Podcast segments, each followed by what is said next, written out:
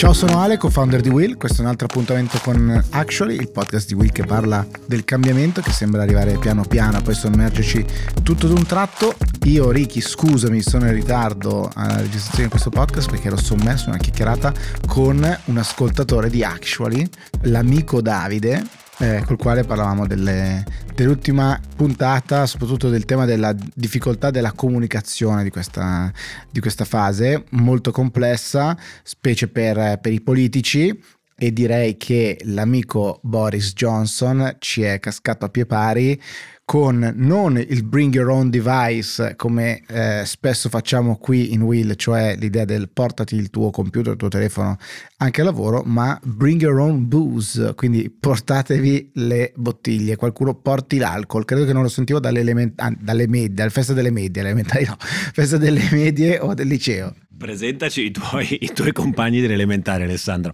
Eh, sì, BYOB, eh, roba proprio da, da Erasmus, eh, che in compenso, come si dice dalle mie parti, a quel brassi in curte di Boris Johnson, che evidentemente non, non, offre neppure da bere, aveva organizzato a casa sua questa festicciola. Però, di nuovo, il tema di come cambia la comunicazione. Ieri Johnson queste scuse pubbliche in Parlamento in piena pandemia inedite, eh, sperando in qualche modo una certa empatia da parte dei, da parte dei suoi colleghi eh, parlamentari che assolutamente non è arrivata, l'hanno messo in croce, gli hanno detto mentre tu, eh, c'è proprio una parlamentare che si è messa a piangere, ha detto mentre tu eh, stavi bevendo una birra, io stavo tenendo la mano di mia madre che stava morendo in un letto di ospedale. Insomma, eh, situazione molto difficile e eh, sui giornali anche lo stanno facendo eh, a fettine. Come stanno facendo a fettine, eh, devo dire, qua sono arg- un argomento che mi, che, che mi scalda molto, molto interessante, venendo io dal mondo dell'università, ma venendo anche dal mondo dell'antitrust, ecco che i due si incontrano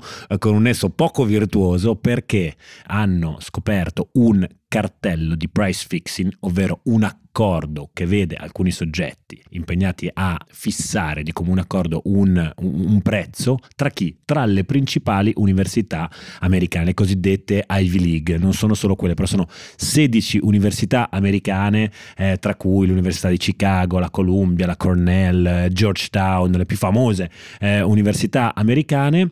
Quali prezzi avrebbero fissato? Beh, eh, devo dire, hanno giocato, sembrerebbe, eh, le accuse sono queste, eh, che abbiamo giocato davvero sporco perché l'accordo sarebbe stato sugli eh, strumenti di financial aid, ovvero di aiuto finanziario, quindi le borse di studio sostanzialmente per coloro che eh, entravano, entrano nelle loro, nelle, nelle loro università. Si pare che da questo cartello di prezzo, eh, quindi eh, volto a ridurre il più possibile questi, questi aiuti, siano stati toccati 170.000 studenti che avrebbero avrebbero potuto accedere a questi regimi agevolati, insomma, cartello vecchio stile con al centro un'associazione, la 568 Presidents Group, che sarebbe questa associazione in cui queste università si ritrovano e si dicevano scusi, ma tu alla fine quanto gli dai di borsa di studio? E io 5.000, eh, dai facciamo una cosa, anziché fare 5.000 facciamo 3.000, gli diamo un po' di meno e non ci facciamo concorrenza sui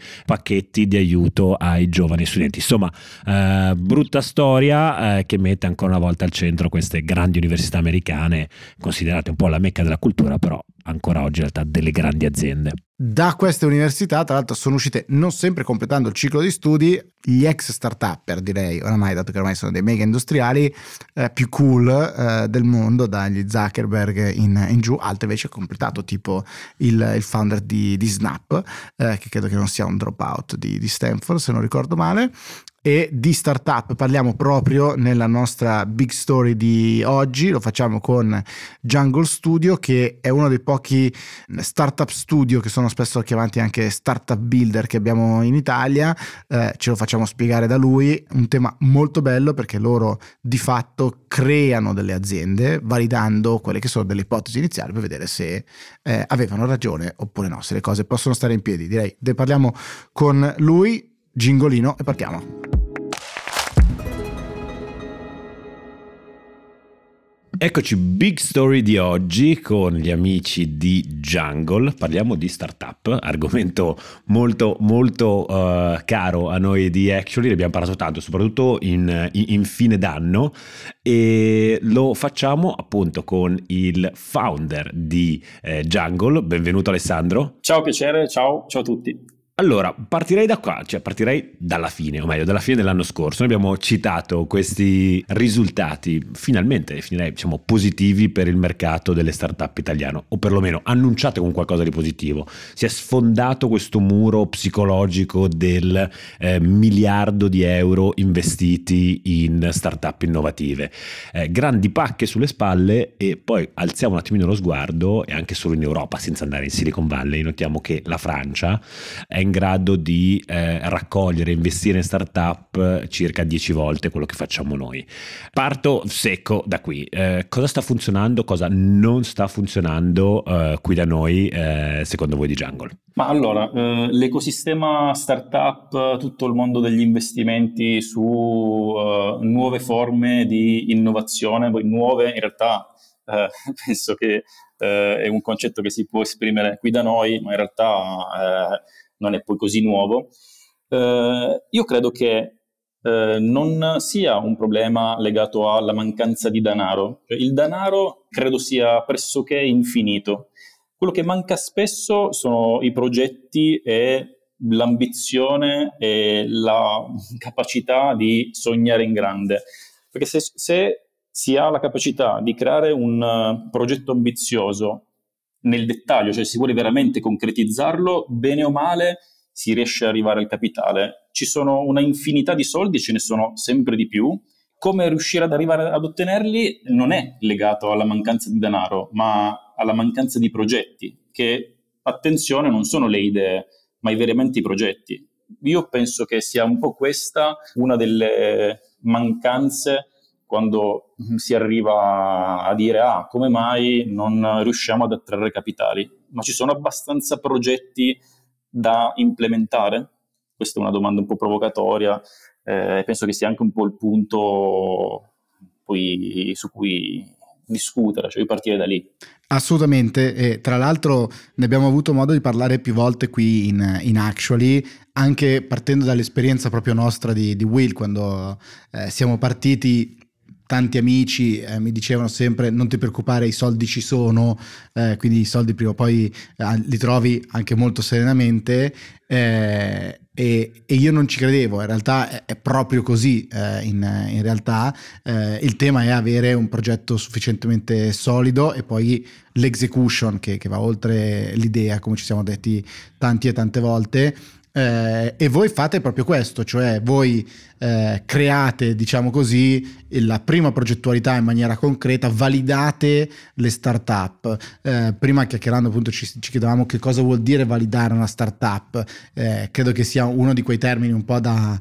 Eh, no, un po' il gergo del settore esatto. che eh, magari un po' ci, ci si capisce, però magari si fa, f- si fa più fatica. Ecco, quindi uno se ci aiuta a capire che cosa vuol dire eh, validare una startup come, come fate voi e poi sempre in termini diciamo di capiamoci sulle parole eh, ci sono tante parole no, che si sentono nella fase iniziale, eh, startup sì. builder, angels, incubatori, acceleratori, che certo. forse c'è anche un po' di, di, confusione. Ci aiuti a mettere un po' di, di, ordine anche su questo? Certo, assolutamente. E questi sono tutti strumenti, quelli che hai citato, che possono aiutare, eh, comunque sono a disposizione eh, sul mercato per portare una idea ad essere realizzata concretamente, cioè proprio materializzare un'idea. Un'idea è un pensiero, una intuizione, e un'intuizione non è fonte di un ragionamento, infatti anche lì io credo che le grandi idee, quelle che funzionano, partono da una intuizione e non esclusivamente da una serie di ragionamenti, che è il passaggio successivo, cioè come andare a implementare poi l'idea. Ed è eh, la parte più complicata perché un conto è eh, pensare a qualcosa di nuovo anche con uno spirito eh, emotivo abbastanza costruttivo, ah, andiamo a conquistare il mondo, e poi ci si scontra con una serie di eh, problematiche che devi risolvere per poterla mettere eh, e realizzare concretamente. Quella fase lì è dove muoiono praticamente tutte le start-up perché è difficile, ci, vengono, ci servono tantissimi ingredienti ed è complicato, eh, è la parte più complessa della realizzazione di una startup. Ci sono tanti strumenti, come hai citato tu prima, lo Startup Builder è uno di questi, ovvero un uh, team di persone che, essendo esperti del fallimento di una startup dopo l'altra, diventano esperti della realizzazione. E questo è un po' un concetto un po' strano, però uh, è quello che realmente accade un team di persone esperte di fallimento. Già solo questo è affascinante e ci ha portato a dire, beh, perché non possiamo creare un'azienda che crea aziende per l'uomo del futuro? È questo che ci ha ispirato e è nata Jungle Studio appunto su questi concetti. Senti, hai detto più volte la parola team di esperti, ma è sì. vero che ad ogni membro del vostro team è assegnato un animale? È vero, è vero, è vero. fa parte anche della nostra cultura aziendale, eh, è nato ba- molto a caso eh, questa cosa, quindi non è stata costruita a tavolino, però sì è vero, ognuno di noi ha un animale. Ma qualche esempio? Qualche esempio? Eh, tipo, che ne so, io sono la volpe, Riccardo è il cervo, uno, del, delle new entry eh, con cui avete parlato prima nel marketing, Francesca è il canarino, che ne so, siamo in 26 e comunque ognuno ha un animale però viene assegnato esclusivamente quando entra veramente a far parte del team, quindi c'è proprio quasi un rito di iniziazione, eh, una cosa molto divertente. Viene fatta in uno dei nostri camp creativi che facciamo ogni tre mesi per poter appunto lavorare su ispirazione di nuove idee, nuovi metodi per poter validare le start-up. Eh, c'è anche il rito di iniziazione dove ti viene assegnato l'animale e fai parte del team Jungle. Mer- meravigliosa questa, questa, cosa. Quindi sostanzialmente questo team di esperti del fallimento, come, come li chiamati, che mi è piaciuto molto, ovviamente diciamo, sbagliando si, si impara e, e, e, si muove verso, verso nuove cose, eh, costruisce startup validandole, quindi dire, dimostrando sì. che le ipotesi di base erano, erano corrette, che effettivamente può esserci un mercato per quell'idea messa poi in una sua realizzazione, non lasciata a idea, intuizione, come dicevi tu prima. Esatto. Questo però forse presuppone che voi siate in grado di scovare dei trend sostanzialmente, cioè eh, siate in grado di, eh, di, dire questo funzionerà, questo dove si sta, dove si sta andando.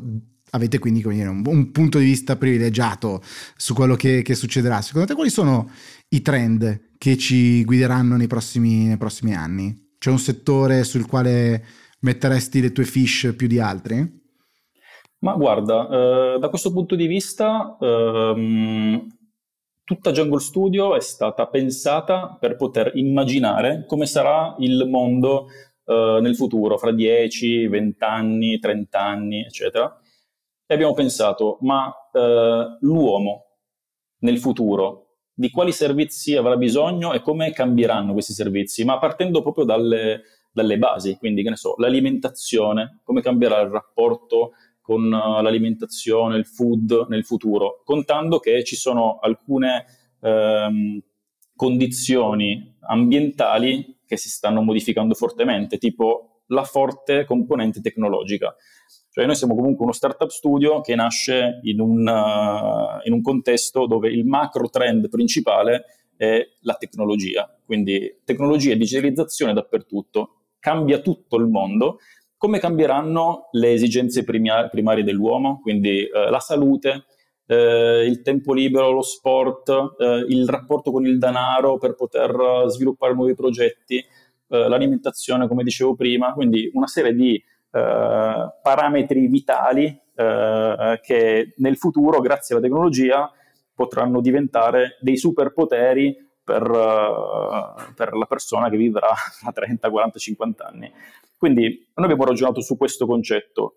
Bisogni principali uh, trasportati come su un ascensore che va velocissima, che è, è portata dalla tecnologia, dalla digitalizzazione. Questo è stato la nostra strategia e quello che vorremmo portare avanti. Quindi adesso mi metto a fare un po' il, il guastafeste oppure quello che appunto anche guardando, guardando, avanti avverte anche un po' di preoccupazione. Sì. Perché? Perché al di là del fatto che appunto in Italia ancora sia un mercato eh, diciamo piccolino ma, ma, ma in crescita e come dicevi tu però un mercato che se poi eh, le idee si trovano, in realtà i capitali ci sono. Ce ne sono tantissimi. Tu prima parlavi di i fondi quasi sembrano infiniti in questo momento. Sì. Negli Stati Uniti, diciamo un po' la patria di, di questo mercato, eh, sia a livello finanziario, quindi poi delle, de, delle start-up che entrano sui mercati finanziari eh, veri e propri quotati, che diciamo quello del venture capital, c'è chi inizia a parlare però in questo momento di un rischio di bolla, ovvero c'è tantissima liquidità che piove su queste startup, buona la prima, adesso arriva una buona idea e riesce se eh, diciamo ci sono i giusti, i, giu, i giusti PR dietro,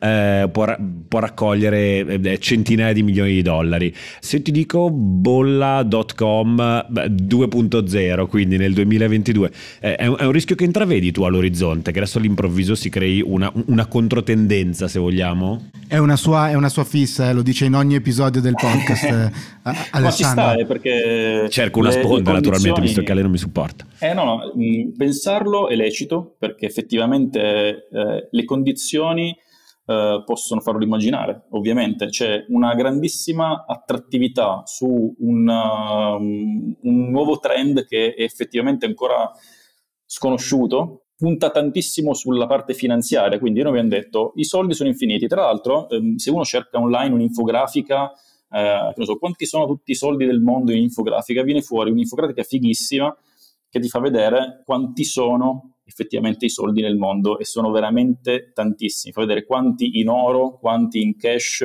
quanti in. Ma è meravigliosa questa cosa. Sì, sì, incredibile. Quanti derivati, quindi anche lì ti fa vedere quanto pesa il mercato azionario e quanto quello dei derivati. Devo dire che se uno guarda questo grafico dice, boh, la materia prima c'è in maniera assurda, però da quel grafico si vede tantissimo che il valore reale del denaro non è più fisico, è totalmente eh, legato a dei trend, eh, ovvero stock market e derivati. Quindi di base sono que- quelli sono veramente soldi? Questa è la domanda che mi farei. Uh, e quando l'economia si basa su del denaro, della ricchezza, che di base probabilmente non è la ricchezza perché è, è diciamo volatile, a quel punto è possibile che dietro l'angolo ci può essere anche una bolla.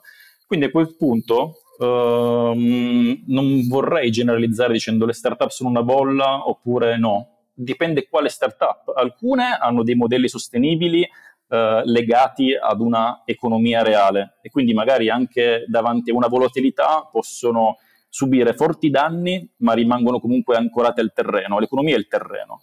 Eh, altre invece fanno soltanto speculazione e a quel punto investire o non investire eh, rimane poi al senso pratico dell'investitore eh, capirne o non capirne di quello su cui si sta investendo. Sì, eh, eh, trovo, trovo, affascinante ovviamente che dire, questo problema secondo me delle ipervalutazioni eccetera non è forse un, un problema nostrano, ma mi verrebbe da, da chiedere a te cosa, cosa, ne pensi, anche per farti poi l'ultima domanda, cioè se le startup che validate hanno un orizzonte geografico oppure se sono pensate per essere pronte per il mondo, eh, diciamo così, oppure se invece sono, non dico geolocalizzate, ma insomma sono limitate sì. a, a, all'Italia, oppure nascono con un'ambizione americana o un'ambizione globale, che eh, a volte o molto spesso forse no, è il problema delle, anche del nanismo delle nostre startup, del nostro mondo di innovazione, perché quando partiamo al massimo abbiamo un orizzonte italiano, se va bene europeo. Certo, No, tutte le startup che pensiamo sono testate in Italia, cioè partiamo sempre dall'Italia o comunque quasi sempre, tutte quelle che abbiamo fatto fino adesso iniziamo a fare i primi esperimenti qui, qui in Italia perché come dicevo prima si basano su delle caratteristiche e superpoteri dell'uomo del futuro e quindi pensiamo che possono essere scalabili, modificabili nei vari contesti geografici, ma comunque l'esigenza la si trova un po' dappertutto. Poi il come contestualizzarla ci penseremo dopo, non in fase proprio di discovery. Quindi tutte sono scalabili a livello geografico. Uh, in alcune aree geografiche sicuramente pensiamo che attecchiscano di più, in altre meno. Quindi poi lì sarà la strategia nella fase di scaling capire dove puntare su, a livello di investimento. Ma sul testing per ora rimaniamo su, sull'Italia. Grazie mille eh, Alessandro, Alessandro Nasi, co-founder di Jungle Studio, per averci eh, guidato in, in, un po' anche nel, nel lessico delle, delle start-up, farci capire insomma come al solito che fra il dire e il fare c'è di mezzo un sacco di business plan, di burocrazia, di validazione di idee esattamente e anche poi naturalmente per avermi fatto parzialmente, parzialmente da sponda sul mio eh, scetticismo diciamo sulla finanza startup startupara che, che, che, diciamo che si aggira attorno a noi. Eh, grazie, grazie davvero Alessandro. Grazie a voi. Ciao, ciao, ciao a tutti. Ciao, ciao, ciao grazie.